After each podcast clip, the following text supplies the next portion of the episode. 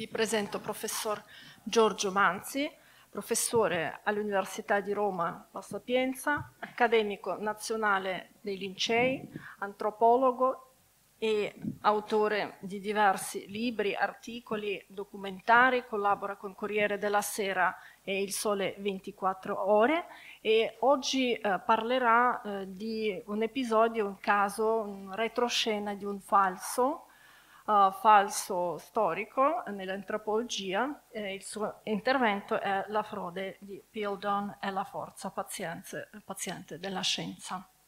Prego. Grazie.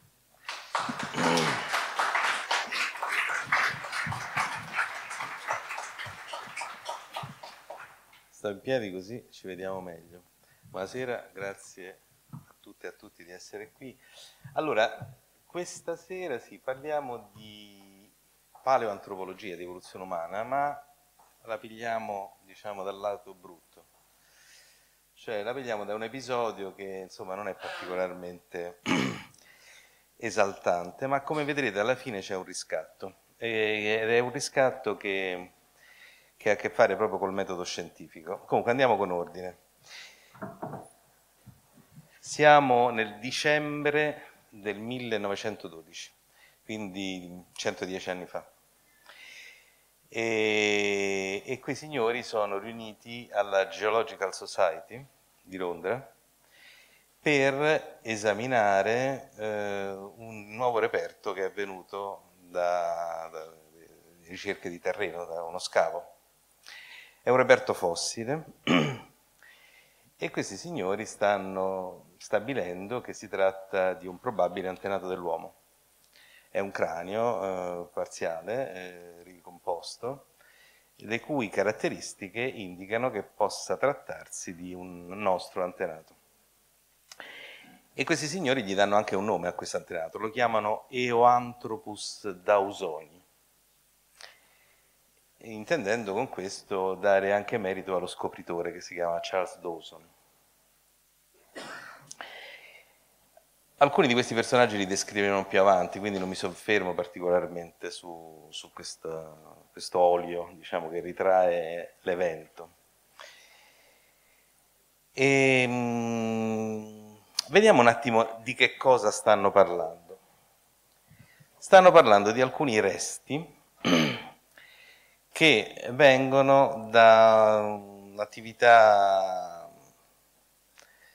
quasi spontanea da parte di un eh, appassionato di archeologia che insieme a un personaggio più esperto nel campo ha recuperato, e a un operaio che vedete lì sulla destra, ha recuperato dei resti tra le ghiaie di un luogo che si chiama Pildown. Siamo nel Sussex in uh, Inghilterra e, e, tra queste ghiaie si trova veramente ogni ben di Dio per un paleontologo. Ci sono resti faunistici di, varie, di vari mammiferi soprattutto, di grande e di piccola taglia, ci sono manufatti litici, roba che ha a che fare col paleolitico, un paleolitico piuttosto arcaico, e poi ci sono dei resti umani, quelli che daranno appunto luogo in quella riunione della Geological Society alla denominazione di Eoanthropus dausoni. La denominazione uh, rende merito al principale protagonista di questa storia, Charles Dawson, che qui vedete in bella posa con tanto di sciabola, eh, è lì nel sito di Pildown mentre si svolgono gli scavi. Eh, lui è un, un antiquario, un appassionato di archeologia, un archeologo dilettante ma davvero appassionato tanto da essersi mm, incapricciato di, di cercare l'antenato dell'uomo tra le ghiaie vicino casa. E l'antenato dell'uomo a un certo punto lo trova. Gli fa da compagno autorevole, lo vedete lì sulla destra, dell'immagine, quello col signore col cappello sulla destra, eh, Arthur Smith Woodward, che è il eh, curatore di geologia al Museo di Storia Naturale di Londra.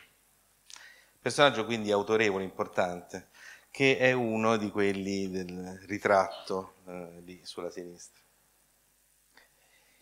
E ovviamente è, è, proprio un esperto lui, insomma, quindi è in grado di valutare bene la successione stratigrafica eh, dei sedimenti e, e, quindi di apprezzare anche l'importanza di resti fossili di così tante varie specie di mammiferi insieme a manufatti litici, insieme a un cranio umano.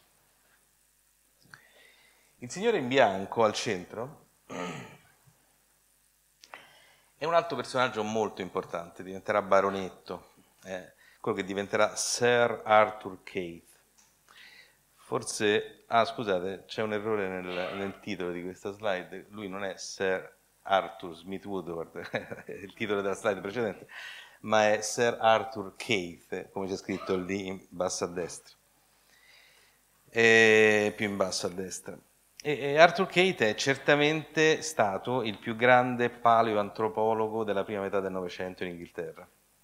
È uno che ha studiato reperti molto importanti e ne studierà di altrettanto importanti. Io nel mio bagaglio personale di letture di quando ero studente mi ricordo il, eh, il libro importante di McCone e Keith appunto sulla preistoria del Monte Carmelo in Israele, no? dove si studiano dei resti che sono a metà strada tra il Neanderthal e i primi sapiens, ma quello verrà dopo. Intanto è lui che si prende un po' uh, il ruolo di ammiraglio di questa, di questa ciurma e, e porta avanti la barca nello studio di questi resti. I resti sono eh, interessanti e hanno un po' tutti lo stesso aspetto, vedete questo marroncino, no? che, che, questa patina si chiama, no? gli archeologi la chiamano patina, ma non solo gli archeologi, insomma anche i paleontologi, e cioè questo colore che li rende abbastanza affidabili come provenienti dallo stesso strato, perché essendo diventati fossili, o comunque dovendo essere diventati fossili per meglio dire, eh, c'è stato uno scambio chimico proprio col terreno e quindi i reperti hanno acquisito le caratteristiche chimiche del terreno, incluso il colore. E vedete, non so se eh, riconoscete, qui ci sono vari resti di cranio e poi c'è una mandibola. Cominciamo dalla mandibola. La mandibola appunto è un bel pezzo di, di mascellare inferiore con due molari all'interno, poi un altro molare verrà trovato separatamente ed è piuttosto allungata anteroposteriormente. Eh, ha anche una particolare conformazione della, si chiama branca montante, quella parte che va verso, eh, verso il, la base del cranio. Peccato che sia rotto proprio il condilo, il condilo, quello di articolazione con la base del cranio, no? il, quello che fa da perno quando apriamo la bocca. E l'apofisi condiloidea si chiama, no? quella, vedete è un po' rotta, si vede sia nell'immagine in norma laterale sia in quella in norma superiore, così come è rotto purtroppo la parte diciamo, del mento. E addirittura questa, questo guasto invade buona parte degli alveoli dei denti anteriori, in particolare non si vede bene quale possa essere la morfologia del dente canino o, di, o dei premolari. Oltre alla mandibola, e poi appunto abbiamo visto che ci sono anche dei resti cranici, in particolare larga parte del paletare di sinistra, buona parte del paletare di destra, importanti porzioni del frontale, eh, dell'osso temporale di sinistra, insomma resti che nell'insieme vengono a costituire insomma, una descrizione buona del, della, della morfologia della scatola cranica di questa creatura ed è la scatola cranica di una creatura piuttosto encefalizzata, come diciamo noi tutt'oggi, insomma, no? cioè è un individuo con un grande cervello.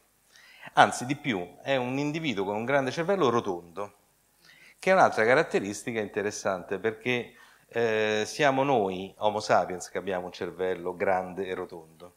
Altre forme, eh, lo dico col senno di poi, insomma, all'epoca magari avrebbero usato altre parole, altre forme umane estinte, come i Neanderthal ad esempio, eh, hanno un grande cervello, ma accolto in una scatola cranica allungata. Quindi questo è un cranio, per quanto riguarda la scatola cranica, decisamente moderno, anatomicamente moderno. Cosa che non è, abbiamo detto, la mandibola, perché la mandibola è piuttosto allungata anteroposteriormente.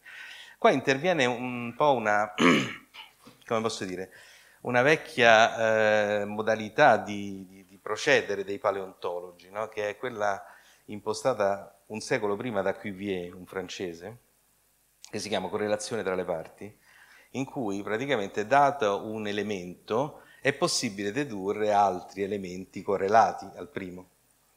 E quindi qua si deduce che mentre questo individuo ha una scatola cranica rotondeggiante, anatomicamente moderna, ha anche una faccia scimiesca. Beh, insomma, un perfetto anello mancante, con il grande cervello che ci caratterizza e la faccia da scimmia, vabbè, insomma, nessuno è perfetto, potremmo dire, insomma. E, ehm, quindi una faccia piuttosto prognata, molto prognata, quasi scimmiesca, poi quella è una ricostruzione dell'epoca, insomma, magari si potrebbe anche immaginare più coperto di peli, no? più, più, più scimmiesco ancora per alcuni aspetti della faccia, ma certamente molto moderno per quanto riguarda la volta cranica. E quindi il nome, Eoanthropus dausoni, è finalmente l'antenato giusto dell'umanità, l'alba dell'umanità con questo eh, appellativo specifico in onore allo scopritore Charles Dawson e fortunatamente è suddito di Sua Maestà Britannica. È l'antenato inglese, perché gli inglesi ce l'avevano un po', eh, con i tedeschi per esempio, che avevano trovato per primi un possibile antenato dell'uomo o un parente estinto, forse si farebbe meglio a dire, l'aveva sottolineato proprio un inglese, tra l'altro, che forse era più un parente estinto che non un antenato. Aveva anche ragione, peraltro. E, e questo è appunto il famoso, penso, per, noto a tutti, Homo neanderthalensis. O meglio, questo non è eh, l'unico, è il primo a essere riconosciuto come il rappresentante di un'umanità estinta. Difatti è la prima volta nella storia proprio dell'umanità che qualcuno dà il nome di, che comincia con Homo e continua con un aggettivo a qualcosa che non sia Homo sapiens. Cioè è la prima volta che viene diagnosticata l'esistenza di una specie umana estinta, simile a noi, Homo, ma al tempo stesso diverso da noi, Homo neanderthalensis e non Homo sapiens. Era il 1864 quando fu dato questo nome, quindi era, era mezzo secolo prima de, de, delle storie che vi stavo raccontando poco fa, e, e, si tratta di resti scoperti quasi occasionalmente in una grotta, in una valle famosa, appunto, che prende il nome di eh, Neanderthal, tal vuol dire valle, appunto, no? E, e quel signore lì è un insegnante di scuola che salvò questi resti eh, dal, avendoli, ricevendoli eh, dalle mani degli operai di questa cava di ghiaia che fortunatamente non li gettarono. Lui li conservò e poi li passò e di mano in mano questi resti sono arrivati fino a quell'altro signore che vedete scritto lì in basso a destra, William King, che diagnosticò l'esistenza di questa specie umana estinta, Homo neanderthalensis. Erano anni ruggenti quelli lì, erano gli anni in cui Darwin aveva scritto l'origine delle specie. Eh, il 64 è l'anno dopo di un altro libro per noi molto importante, che è Il posto dell'uomo nella natura di Thomas Henry Huxley. Il 64 è anche l'anno dell'ingresso, tra virgolette, del darwinismo in Italia, la famosa lezione tenuta poco più a nord di qui, a Torino, da un certo Filippo De Filippi, uno zoologo, eh, che si intitolava L'uomo e la scimmia e che in piazza, diciamo come come in manifestazioni come, come, quelle che oggi facciamo più abitualmente, racconta che c'è stata una storia evolutiva e questa storia evolutiva ha coinvolto anche la nostra specie. Di Neanderthal, questo è semplicemente il primo a essere riconosciuto, come vi ho detto. Poi ce ne saranno tanti altri. E vedete, non c'è mai l'Inghilterra. Eh, Belgio, Gibilterra, che è un possedimento inglese, ma quei primi due, quello del Belgio, Engie e Forbes Square a Gibraltar, eh, non erano stati riconosciuti all'inizio. Gibraltar, i Neanderthal si potrebbero chiamare con il nome di Gibilterra, se qualcuno avesse riconosciuto quel reperto come appartenente a una specie umana estinta. In realtà eh, finì in uno scaffale del British Museum senza che nessuno ne capisse l'importanza, il secondo della lista. Poi appunto venne il reperto di Feldhofer, cioè quello della valle di Neander, quello che ha dato il nome a Homo neanderthalensis, e poi un'altra sfilza di altri Neanderthal che sono stati scoperti nella seconda metà dell'Ottocento e poi molti altri ne saranno scoperti fino ad oggi, insomma. E, e, vedete appunto siamo in Germania, in Francia, in Francia, in Francia, di nuovo in Francia, eh, in Croazia, in Belgio, mannaggia, ed Inghilterra? Nel frattempo, eh, altri resti fossili umani nell'Ottocento, avrete sicuramente fatto caso alla lista delle date lì sulla sinistra, qui ci stiamo muovendo nella seconda metà dell'Ottocento, fino a toccare la data del, dell'uomo di Pildown, no? De, della cosa di cui abbiamo parlato all'inizio. E in questa seconda metà dell'Ottocento vengono scoperti in Europa sempre anche altri fossili umani. Eh, ma questi sono proprio anatomicamente moderni, decisamente, cioè potrebbero essere messi all'interno di una serie di crani di oggi, di crani umani attuali. Sono i famosi Cro-Magnon, francesi di nuovo. Eh, Vedete, que- lì c'è un cranio di un Neanderthal, uno qualunque, quello si chiama La Chapelle aux Seine, viene dalla Francia, no? vedete com'è un cranio particolare proprio per questo allungamento anteroposteriore. I Neanderthal da questo punto di vista erano straordinariamente simili a noi per quanto riguarda le dimensioni encefaliche, avevano un grande cervello ma è importante il fatto che ce l'avessero all'interno di una scatola cranica allungata, mentre noi l'abbiamo in una scatola cranica rotonda. Tutto questo adesso purtroppo non credo che avremo oggi modo di raccontarlo, ma è cruciale per capire come mai loro si sono estinti e noi stiamo qui. Questa morfologia del cranio ha delle cause remote e ha delle conseguenze molto importanti, almeno io credo, sul piano cognitivo, sul piano immaginativo, sul piano delle nostre capacità anche di grande flessibilità adattativa all'ambiente sul piano culturale, cosa che forse i Neanderthal non avevano in questa misura, perlomeno. E forse questo è dovuto proprio al fatto che loro avevano questo cranio allungato anteroposteriormente e noi ce l'abbiamo rotondo. Ora, i Neanderthal erano così, questi altri, i Cromagnoni, invece erano proprio come noi, grande cervello e cranio rotondo e faccia piccola, a differenza dell'uomo di Piltdown, no? che abbiamo detto che aveva il cervello grande e la faccia allungata. E qualcuno si domandava nell'Ottocento se questi potessero essere l'antenato, ovvero quello che eh, nell'Ottocento tipicamente veniva chiamato l'anello mancante. Quel signore lì, un tedesco, si chiama Ernest Haeckel, si inventa anche un nome per l'anello mancante, lo chiama pitecantropo, che vuol dire proprio questo, piteco, scimmia, antropo, uomo. E, e dice molto semplicemente, insieme a tanti altri eh, evoluzionisti dell'epoca, di quei primi decenni, diciamo così, del, di darwinismo, ehm, dice, beh, le, le, differenze che ci sono tra noi e le scimmie antropomorfe, vedete lì ci sono scimpanzé, gorillo, orangutang, cioè una piccola parte della variabilità dei primati, quelle che si chiamano scimmie antropomorfe, quelle più simili a noi. Per quanto siano simili a noi gli scimpanzé, i gorillo e gli orangutang, c'è comunque una differenza evidente tra noi e loro. Questa evidenza può essere colmata da una creatura che non esiste più, ma che magari è esistita nel passato e che proprio dal passato viene a rappresentare un anello mancante a quella catena. C'è una catena di viventi, manca un anello, chissà che non lo troviamo nel passato. Eh, Ernest Haeckel questa cosa la teorizza ipotizza, se, se, se lo inventa, questo, gli dà anche un nome di genere e di specie, Pithecanthropus alalus, cioè scimmia uomo senza la parola, che non parla. Ma è un costrutto puramente teorico, interessante, ma teorico. Se non che poi il primo che si avventura fuori dall'Europa, il pitecantropo, cioè l'anello mancante, pensa davvero di averlo trovato.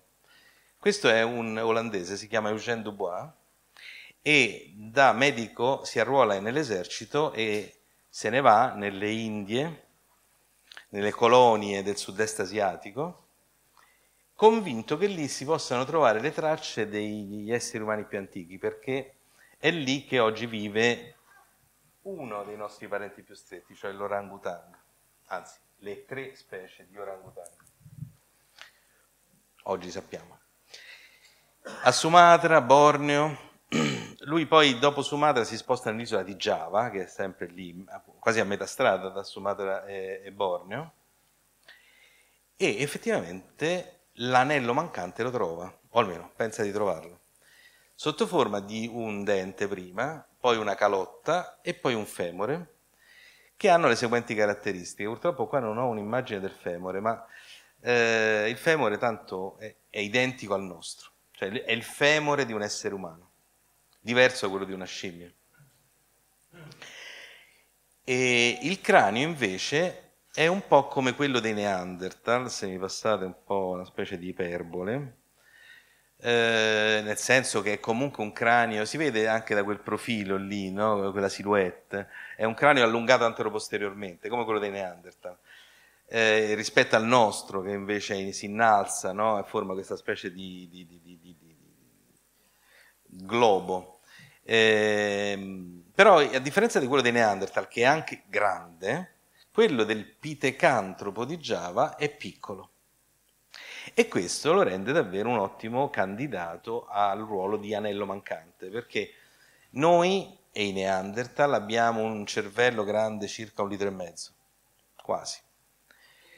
Loro, le scimmie antropomorfe, hanno un cervello grande meno di mezzo litro. E questo qui ce l'ha esattamente a metà strada, circa un litro.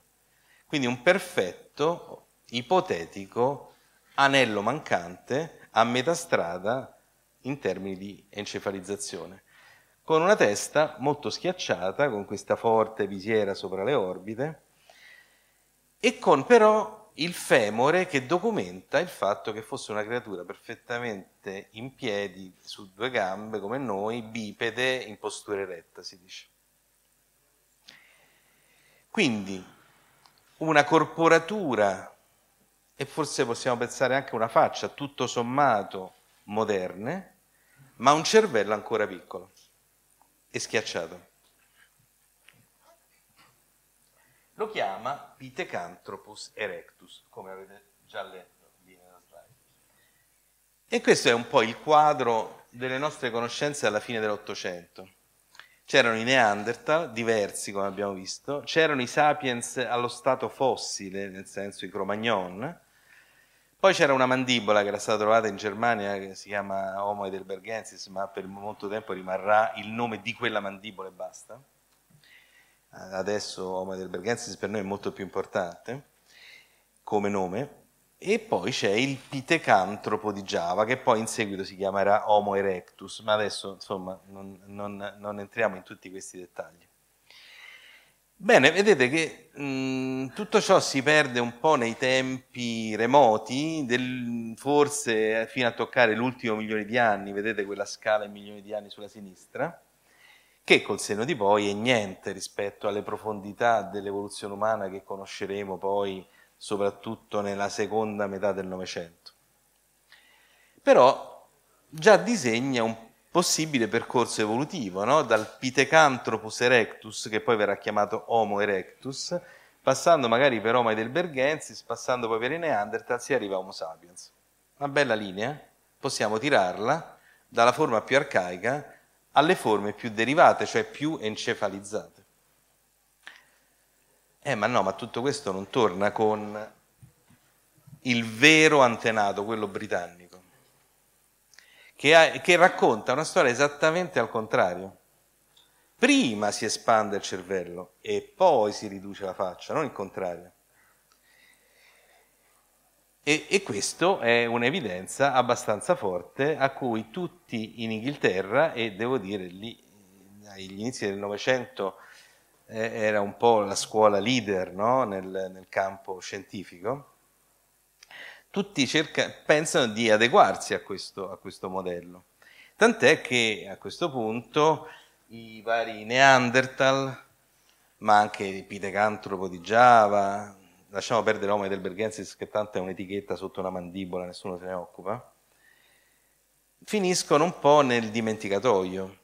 Addirittura qualcuno parlerà di forme regredite per i Neanderthal, mentre l'antenato vero Eoanthropus dausoni, quello che ha la caratteristica fondamentale dell'uomo, cioè il grande cervello rotondo. Vabbè, poi ce la faccia un po' da scimmia, ma pazienza. Non tutti sono d'accordo, non a caso per esempio un francese, eh, Marc Selenboul, è importante tanto quanto Sir Arthur Kate dall'altra parte della manica. Eh, lui è l'uomo che ha studiato il vecchio di La Chapelle-aux-Seine, un scheletro famoso di Neanderthal scoperto agli inizi del Novecento. Lui pensa che eh, lì a Piltdown ci possa essere una commistione stratigrafica per cui i resti di creature differenti sembrino, si sono mischiate e possano sembrare ehm, appartenenti alla stessa specie perché hanno la stessa patina, però in realtà eh, appartengono a specie diverse. E non è l'unica voce dissonante in questo senso, però ve la porto come, come esempio. Ma gli inglesi vanno avanti, insomma, e, e questi sono alcuni esempi di, del tam tam mediatico, diremmo oggi, no? se ci fosse stato Twitter o, o, Facebook, chissà quanti rimbalzi ci sarebbero stati. Eh, vedete ricostruzioni di questa creatura un po' scimmiesca per l'aspetto facciale, ma con questo bel cranio rotondeggiante. Peraltro, a Piltdown le ricerche continuano e eh, i nostri due amici, l'archeologo dilettante eh, Charles Dawson e il geologo del Natural History Museum eh, Woodward, continuano a trovare resti. E, per esempio questo dente, eh, alla scoperta del quale tra l'altro è interessante anche perché c'è un famoso... Mh, biologo evoluzionista Steven Jay Gould, che ha speso molte pagine per commentare questo fatto, a queste ricerche partecipa un gesuita, eh, Pierre Teilhard de Chardin, eh, che è una figura interessante perché, per chi non lo conoscesse, è, è stato ehm, un grande teologo e al tempo stesso un grande paleontologo. E quindi è uno di quelli che hanno tentato, forse quello che più di tutti in questo campo ha tentato, di combinare i dati scientifici con la fede, con le, le idee diciamo, che derivano dalla, dalla, religione cattolica in questo caso. E, e così si è reso nemici tutti. Perché praticamente lui è stato bacchettato dalla Chiesa per molto tempo perché appunto si sporcava con queste idee altere e al tempo stesso dalla parte scientifica gli dicevano che le due cose non si dovrebbero combinare, no? come diceva sempre proprio Stephen Jay Gould, sono due, ma forse credo che lo dicesse anche qualche papa recente, sono due ehm, magisteri, eh, non mi viene la parola, grazie, due magisteri, ma io preferisco immaginarli come due rotaglie che viaggiano in parallelo. E non c'è bisogno di farle, oddio, di, farle sovra, di sovrapporle, no? di combinarle, eh, come cercò di fare Teilhard de Chardin. Eh, magari si può mettere qualche traversina ogni tanto no? per cercare un dialogo, ma proprio sono due cose diverse, insomma, anche proprio come finalità. Eh, la scienza si occupa del come, de, quando, delle modalità, del, di spiegare come sono andate le cose. La teologia, la religione si pone l'obiettivo alto di spiegare perché siamo al mondo, no? eh, che è un'altra cosa. Sono proprio due approcci, senza voler prendere posizione, no? sono due approcci distinti comunque. Teilhard de Chardin, volendoli combinare e volendo trarre da, dalla scienza tutto il buono, però metterlo dentro una visione eh, di carattere teologico, purtroppo appunto non è riuscito nel suo intento. Anche se rimangono ancora oggi tracce del suo pensiero, per esempio eh, nel mondo di quelli che parlano di disegno intelligente, no? cioè di, non di una vera e propria creazione. Il Padre Eterno non avrebbe creato il mondo così come adesso, perché effettivamente non c'è proprio da crederci, ma avrebbe dato come la prima schicchera avendo un progetto in mente di come sarebbero dovute andare le cose dopo. È un po' quello che diceva anche Mutatis Mutandis Teilhard de Chardin quando parlava dall'alfa all'omega, cioè da questa tendenza comunque alla complicazione, al miglioramento, al perfezionamento, fino ad arrivare alla, all'apice del creato, eh, anche se un creato in evoluzione, che siamo noi, che di fatti vediamo i danni che stiamo facendo in giro, insomma. Va bene, e quindi eh, si trovano altre cose a Piltdown. Contribuisce anche Teilhard de Chardin eh, alla scoperta di questo dentino, ma Teilhard de Chardin ha fatto anche altre cose importanti, eh, per esempio ha contribuito alle ricerche nella grotta di Zugudien, vicino Pechino, insomma, eh, con i famosi sinantropi, non so se qualcuno ne avrà sentito parlare. E, ehm, e quindi, insomma, questo Eoanthropus Dausoni, insomma, ormai è proprio consolidato nel pensiero, soprattutto al di là della manica, tanto che da quelle parti non vogliono stare a sentire l'anatomista di Johannesburg che gli dice di aver trovato un altro antenato dell'uomo, un altro anello mancante, ancora più arcaico, una specie di scimmia, con un cervello molto piccolo e un musetto quasi umano, di un bambino infatti viene chiamato il town baby. Eh, è quello che il, l'anatomista sudafricano, anzi in realtà lui era di origini australiane, Raymond Dart, nel 1925 su Nature, due pagine di articolo su Nature, chiama Australopithecus africanus. Sapete che poi l'Australopiteco avrà una lunga storia di ricerche e di importanti conoscenze per le nostre origini evolutive. Ma qua, come vedete, siamo di nuovo al contrario della storia che viene raccontata dall'Eoanthropus dausoni.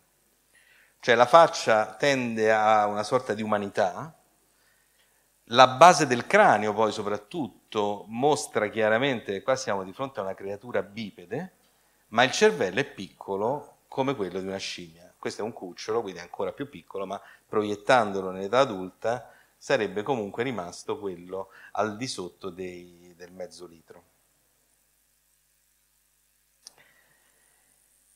Come è andata a finire?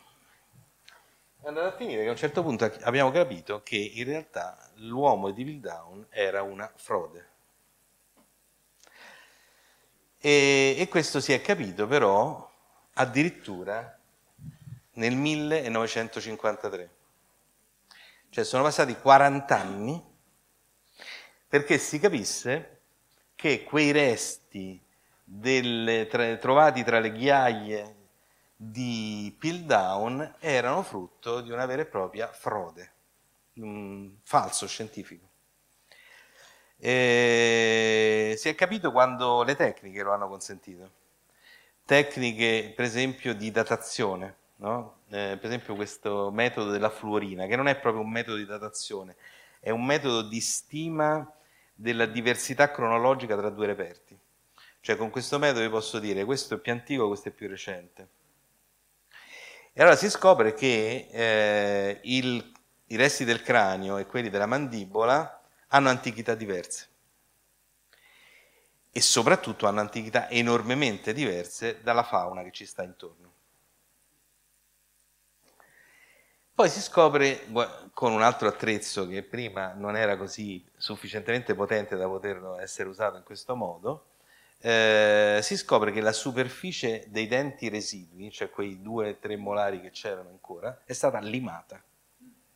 Proprio ci sono i segni della, della, della, della raspa, eh, che mostrano come qualcuno abbia cercato proprio di eliminare quelle cuspidi molto particolari che hanno le scimmie antropomorfe eh, e che noi non abbiamo e che quindi un nostro antenato presumibilmente non avrebbe dovuto avere. Eh, noi abbiamo delle cuspidi molto più arrotondate. E poi si scopre che tutto è stato trattato con bicromato di potassio o qualcosa del genere. Cioè proprio un falso da Portobello Road eh, tutto, il cranio, la mandibola, la fauna, i manufatti, su tutto è stata fatta una bella passata di bicromato di potassio che ha reso tutto molto omogeneo per, per la patina, no? che aveva tanto contribuito a convincere anche il grande Sir Arthur Kate che quello erano i resti di una stessa creatura. Addirittura poi guardando bene la fauna ci si accorge che alcuni resti della fauna vengono dal mercato illegale e sono della Tunisia. Cioè, è veramente un, una frode ben costruita ma che viene smascherata nel 1953 quando tecniche lo consentono e ovviamente viene subito voglia di capire chi è stato e, e, gli implicati sono tanti, adesso qua io ho fatto solo una lista, perché qua si potrebbe entrare in ciascuno di loro, ma vabbè, ovviamente Teilhard de Chardin può essere un, un mandante, proprio perché, eh, se non proprio, no, la, è stato artefice della scoperta del dente, ma era stato in contatto con Dawson e con Woodward anche prima. E quindi Steven Jay Gould, proprio citato prima, ha sostenuto che forse dietro questa frode ci fosse proprio il tentativo di Teilhard de Chardin di mettere insieme la scienza con la fede, però dovendo porre una specie di limite tra ciò che è umano e ciò che non è umano, e questo limite non può che essere legato alla conformazione del cranio, del cervello. E quindi una creatura con il cervello grande, anche se con la faccia da scimmia, è più compatibile con un passaggio, diciamo, evolutivo unico dalla scimmia all'uomo e non un graduale cambiamento evolutivo. Questo devo dire l'ho riscontrato anche in altri nostri eh, conoscenze che eh, appunto comunque muovendosi con la toga nel campo dell'antropologia in qualche modo eh, hanno questo problema di, met- di non saper dove mettere l'anima, cioè quando è che compare l'anima e, e quindi quando è che compare ciò che noi definiamo Homo sapiens? Perché poi il problema è quello, è questo sapiens aggettivo, che, tanto che alcuni hanno proposto proprio qualche decennio fa di chiamare tutti sapiens. Dal momento in cui c'è Homo, è anche sapiens. Homo sapiens habilis, Homo sapiens erectus, Homo sapiens heidelbergensis, ma ci sono state proposte formali da questo punto di vista. Quindi Potrebbe effettivamente esserci Teilhard de Chardin, io però non credo. Non credo perché, andando a vedere un po' le carte, i rapporti tra lui e gli artefici del, del, della frode, che vi ricordo sono questi due, se si vede, la, no, non si vede la freccia, però se io vado di qua si vede, questi due no, sono um, Charles Dawson e Smith Woodward, i due scopritori, diciamo così, eh, e, i legami con Teilhard e Chardin erano tutto sommato, soprattutto all'inizio, piuttosto blandi, era semplicemente che Teilhard ogni tanto scriveva delle lettere per sapere di che cosa stava succedendo a Piltdown. Così come mandava delle lettere in Cina per sapere cosa stava succedendo a Chokutien, o in realtà questo dopo. Un altro implicato interessante è Sir Arthur Conan Doyle, l'inventore di Sherlock Holmes eh, perché Conan Doyle aveva una passionaccia per la paleontologia, ha scritto anche dei, dei romanzi, insomma, in qualche modo, eh, che hanno uno sfondo di questo tipo. Però, insomma, siamo qui nel, nelle ipotesi un po' troppo fantasiose, come se fosse, dovessimo dipingere un grande vecchio che dietro le quinte ha mosso tutto, ma non c'è, non c'è nessuna prova, insomma, se non la sua passione per questi argomenti. Una cosa un po' più credibile è quell'altro signore eh, cerchiato, un altro dell'Accademia, lì della Geological Society, Grafton Elliott Smith, che era rivale nemico di, cioè nemico no, ma rivale sì, di, di Arthur Keith, e quindi potrebbe averlo indotto in errore, difatti nel dipinto vedete che è proprio lui che mette il ditino quasi leonardesco, insomma, Leonardo l'aveva messo verso l'alto, ma insomma indicare, no? Eh, l'ho fatto io. Eh, e quindi qualcuno pensa che per questa rivalità accademica eh, Grafton e Elliot Smith abbia cercato di far cadere come un... Però poi in realtà Arthur Smith, cioè quello col camice bianco, non è caduto, anzi ha potuto fare eh, molto altro lavoro dopo, egregio peraltro. Infine c'è questo Martin Hinton, che è uno uh, che lavorava al British Museum e a un certo punto, ma molto tempo dopo, uh, credo una ventina d'anni fa, se non mi ricordo male, aprendo i cassetti del tavolo dove lui aveva sempre lavorato, ci si accorge che c'è tanto bicromato di potassio e che ci sono anche dei reperti in cui questo bicromato di potassio è stato trattato come consolidante. Questo è tutto. Ovviamente poi ci sono state ricerche successive, ma queste sono proprio degli ultimissimi anni, in cui poi alla fine si è capito che eh, il vero responsabile probabilmente è lo scopritore. Eh, anche perché per tutta una serie di elementi che adesso sarebbe lungo ritrovare, insomma, eh, però tutti gli altri sembrano in qualche modo indirettamente coinvolti. Ci sono forse cascati con tutte le scarpe, però eh, sono stati indirettamente coinvolti.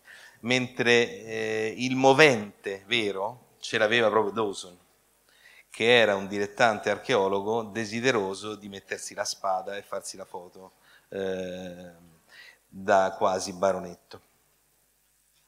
Comunque non è questo eh, l'argomento su cui volevo concludere. L'argomento su cui volevo concludere è che ehm, queste, questa storia del frode di Pildown ha avuto poi una soluzione, lì c'è già una vetrina pronta da, da molti ormai decenni eh, al British Museum per dichiarare insomma, no, eh, che la partita è chiusa, ma esistono sterminate librerie, cioè beh, proprio scaffali interi se voi andate su internet, l'uomo di Piltdown trabocca da, da, da alcuni siti di creazionisti. Perché? Perché il, l'uomo di Piltdown piace molto in quanto dice, vedi che fanno gli scienziati. Addirittura si inventano le storie per farci credere all'evoluzione. È chiaro che quindi non c'è da credere agli scienziati, eh, e la frode di Piltdown lo dimostra. Io ritengo che la frode di Piltdown dimostri esattamente il contrario. Perché eh, molto prima del 53 il eh, nostro presunto antenato britannico è uscito di scena.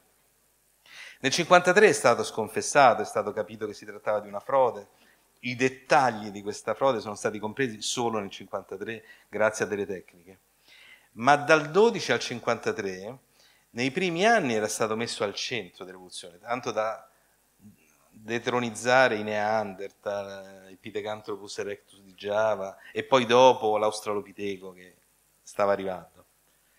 Ma negli anni successivi, anni 30, anni 40, eh, questo, questo presunto antenato è uscito sempre più di scena messo al centro dell'albero dell'evoluzione umana, a un certo punto, come vedete anche in questi quadri, che sono più o meno di quegli anni, non c'è più. Non c'è più perché non torna con le altre evidenze, che è una prova proprio di, di, di come funziona il metodo scientifico. Cioè il metodo scientifico propone dei modelli, in questo caso era un modello basato su una frode addirittura, e però poi il modello deve essere messo alla prova, viene sottoposto costantemente a verifiche. E qui le verifiche dimostravano che quello non aveva nulla a che fare con l'evoluzione umana, era un'altra cosa. E quindi è uscito piano piano di scena, fino a alberi evolutivi come quelli degli anni 70, questo qualcuno se lo ricorda, famoso, stava nel famoso libro Lucy che eh, celebrava appunto la scoperta di questa australopitecina di 3 milioni e 200 mila anni fa, in cui si vede appunto questa arborizzazione iniziale di qualcosa che oggi sappiamo essere ben più complesso, come eh, dice questo, questo, questo, schema, che faccio sempre vedere perché insomma anche nella sua semplicità eh, riassume tutte le nostre conoscenze sull'evoluzione umana. Ci dice che è una storia complessa, che è arborizzata, che pesca fino a... Vi, ricordate quando vi facevo vedere i primi, no? dei primi del Novecento, quante erano poche le conoscenze dei primi del Novecento, c'erano qualche puntino su in alto a destra.